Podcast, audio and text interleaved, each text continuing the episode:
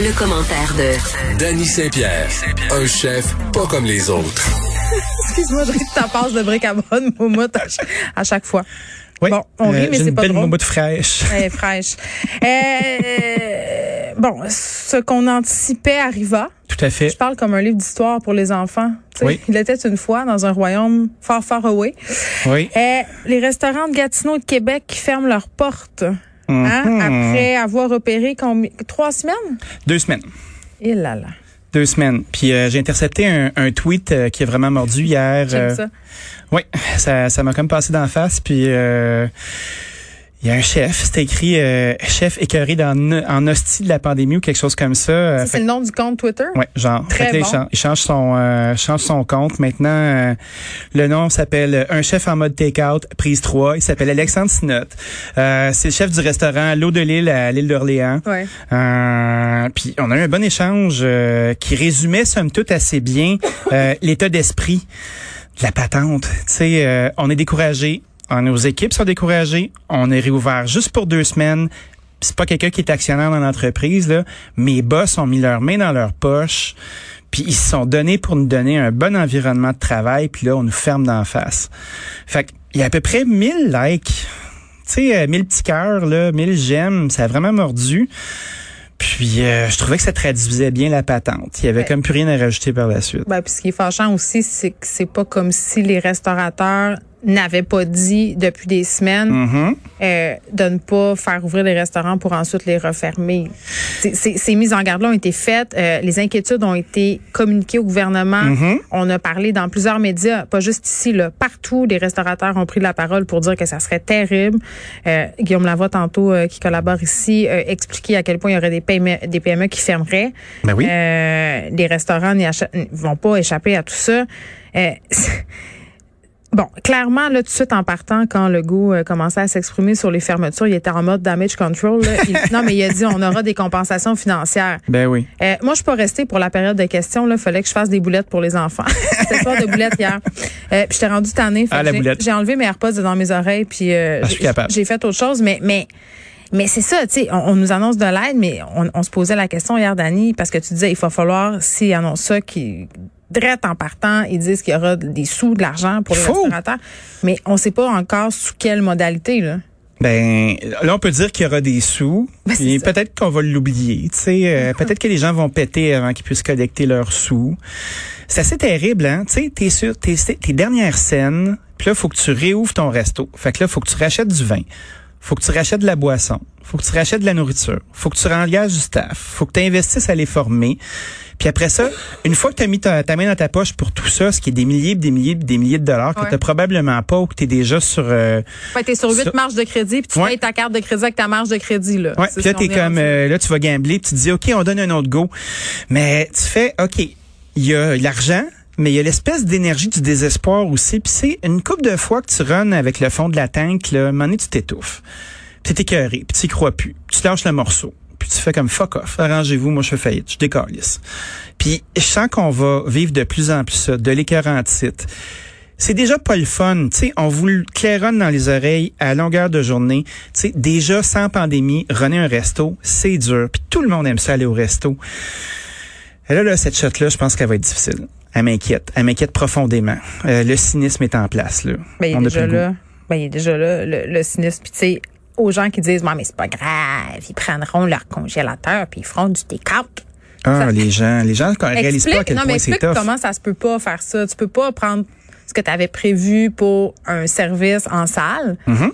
Pour faire pour transformer ça en take-out. Explique-nous là pourquoi Ben, ça se peut pas. C'est pas une boutique de linge, cette affaire-là. Tu deals avec des matières qui sont périssables. Fait que dès qu'il y a une denrée qui rentre dans ton restaurant, c'est comme si tu virais le sablier de bord. Puis là, le temps s'écoule et probablement que, tu sais, faut que tu te dépêches pour la vendre au plus vite, cette affaire-là, pendant qu'elle est encore fraîche puis encore belle. Plus t'attends, plus tu dois la, la manœuvrer puis mettre du temps d'homme pour être capable de la transformer pour un jour la vendre. Puis ça, à un moment donné, tu périclites, tu bascules de l'autre côté où tu as tellement manipulé ton affaire qu'elle est plus payante pantoute. Ouais, puis c'est aussi le fait que ton menu de resto est pas nécessairement un bon menu de tes cartes. Mais non. On se parlait ensemble de trucs dans des styromousse qui a l'air du vomi de chat là, tu sais, c'est parce que Tout à fait. il y a des restos, tu sais, on- mon lapin c'est un bon exemple là, qui font de la cuisine euh, euh, assez fraîche avec plein de toutes sortes d'affaires. Leur take-out, euh, là maintenant ils font quelques plats, mais ils ont transformé ça en casse-gain barbecue parce que ça s'exportait mieux en take-out si on Ben veut. oui. C'est ça aussi là. C'était le fun aussi. Tu sais, mettons, euh, oui, il faut que tu continues, mais il faut que tu aies du plaisir aussi. Tu sais, on a eu une discussion avec euh, avec Marc-Olivier Frappier sur le fait que c'était pas ça mon rêve, mais là, il faut qu'on se démerde. Fait que tant qu'à faire, on va faire ça parce que ça nous intéresse. Ah oui, passion tes cartes. Puis euh, j'en profite pour leur faire une pub complètement gratuite. Ils ont, une- ils ont une boîte de Pâques extraordinaire. Je sais pas s'il en reste. Ça contenait du crabe. Proba- dire. probablement pas, mais s'il en reste, prenez une Ah, chance. des fois, euh, des fois, des petits miracles. Ah, ben, euh, Peut-être qu'il m'aimera pas d'avoir dit ça. Moi, je pense qu'il va t'adorer. C'est tough de réouvrir, la nourri- le rouvrir. La nourriture euh, qu'on prend pour faire euh, des assiettes en salle à manger, c'est souvent pas la même qui s'en va. Il y a du temps des- qui a été mis là, pour rebâtir ces menus-là. Oui. Hier, on se parlait euh, de réunir des équipes. Puis d'ailleurs, tu m'avais promis de m'expliquer comment ça que c'était important d'avoir une bonne brigade. Là, on a réengagé des brigades. Et là, Oui. tu leur dis, ben excusez, mais merci, mais non merci. Ouais, retourner, euh, retourner sur la PCU là, en attendant, euh, ça va être correct parce que c'est pas le même effectif. Puis une brigade, si on avait commencé à discuter de ça, exemple en cuisine, t'as le chef. Si euh, si t'as une grosse business, le chef, il est pas nécessairement en cuisine, il va être au pass. Fait que ça veut dire qu'il est à la tablette où est-ce que la nourriture est déposée. Fais le contrôle de la qualité. Oui, les, les bons sortent de la machine. Exemple, euh, t'es serveuse. Tu commandes une salade César, euh, des ailes de poulet, un nachos, du n'importe quoi, là, un burger, euh, un risotto. Ça, se- tu sais, c'est plein de thèmes qui sont différents. Puis ça, c'est réparti par station. Fait que là, après ça, ben, le chef va s'assurer que tout soit bien produit à chacune des stations. Puis à chacune des stations, tu as un autre petit chef qui est responsable. Fait que c'est la personne qui est qualifiée pour bien diriger cet endroit-là. Ben, le sous-chef, il aide le chef à s'assurer que tout le monde voit bien. Souvent, il est de l'autre côté du mur, puis il s'assure que toutes les équipes soient bien coordonnées. OK. Puis après ça, t'as la personne aux entrées froides, t'as la personne aux entrées chaudes, t'as la personne aux légumes, t'as la personne aux viandes, puis qui fait les sauces souvent. Fait que c'est divisé entre le premier service, entrée chaude, entrée froide, souvent c'est le même poste. Le deuxième service qui est le plat principal. Puis si t'as une bonne brigade, puis t'es chanceux, t'as la, la section des desserts. Fait que t'as trois séquences qui se succèdent. C'est trois spécialités qui sont bien différentes, puis qui viennent avec un niveau d'expérience qui est différent. Il y a pas. Est-ce que euh, un, un roulement, c'est-à-dire que. Ben oui. euh, ok, c'est ça. Tu peux changer là. Ben, tu peux pas nécessairement changer parce que tu deviens un spécialiste de chacune Ah, des ça. sections. Tu commences au dessert bien souvent à plaiter les desserts, à les dresser parce que c'est un peu comme faire du bricolage. Là, tu sais, tu découpes des points, tu fais de l'assemblage, tu vas, tu vas mettre, euh, exemple, une petite crème avec une tuile ou un petit biscuit, puis faire des trop quenelles. d'affaires dans les assiettes de dessert. Oui, mais- Parce que les gens commencent sont motivés. Je comprends des affaires là. Ouais, puis c'est un peu comme du bricolage, tu Ils sais. veulent te que- faire des belles choses. Dans le jour, euh, les gens font la préparation, puis après ça, ben, le soir, boum, on assemble. On peut-tu euh, établir un moratoire sur les coups de pinceau d'affaires dans le fond des assiettes? Ah, plus capable. Si ça se Bye décolle bye. pas, ça n'a pas d'affaire là. C'est ça. Ouais. Mais ça, c'est très 90s, là. Mais c'est il y a comme back. Ben, tu sais, c'est drôle parce que je faisais un- un- une activité aujourd'hui, je faisais une espèce de zoom euh, de cabane à sucre à la moderne. OK. Puis, euh, on, je faisais une espèce de la genèse de la nouvelle cuisine des années 80, en passant par euh, l'avant-garde espagnole, où est-ce qu'il y avait comme 22 services, puis des additifs alimentaires, puis de la bave de crapaud.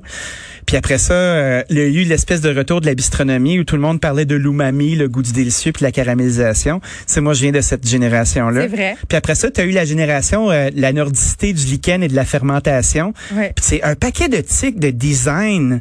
Puis c'est ultra genré. Là, c'est les bouillons, là. Ouais. Euh, La, la grosse affaire, là, c'est même n'importe quoi d'un bouillon. Ouais, dans ça le fond d'un petit plat. C'est bon. C'est Ouais. correct. Quand ils m'appellent ça une gastrique, ça m'écœure, mais c'est très bon. Ben, la gastrique, c'est euh, une part égale de vinaigre et euh, de sucre. Mais ça m'écœure, pareil. Ben, c'est sûr que ça peut ressembler à ce qu'il y a dans le fond de ton estomac pour digérer mieux. c'est ça. Euh, c'est des, des vieilles bases de sauce française. Je sais. À mon époque, la gastrique, tu t'es pas, obligé de la mettre dans une sauce. Fait que c'est un peu comme le précurseur du caramel de balsamique. Ben, Anthony Mousson, il aime ça. Est-ce que c'est un futur ringard? Ah, moi, je pense que c'est le retour du cycle. C'est comme quand tu vois des pattes d'éléphant C'est revenir. vrai. Bon, bientôt, peut-être que Jean Roldy va faire son comeback. Danny Saint-Pierre. Salut, à demain.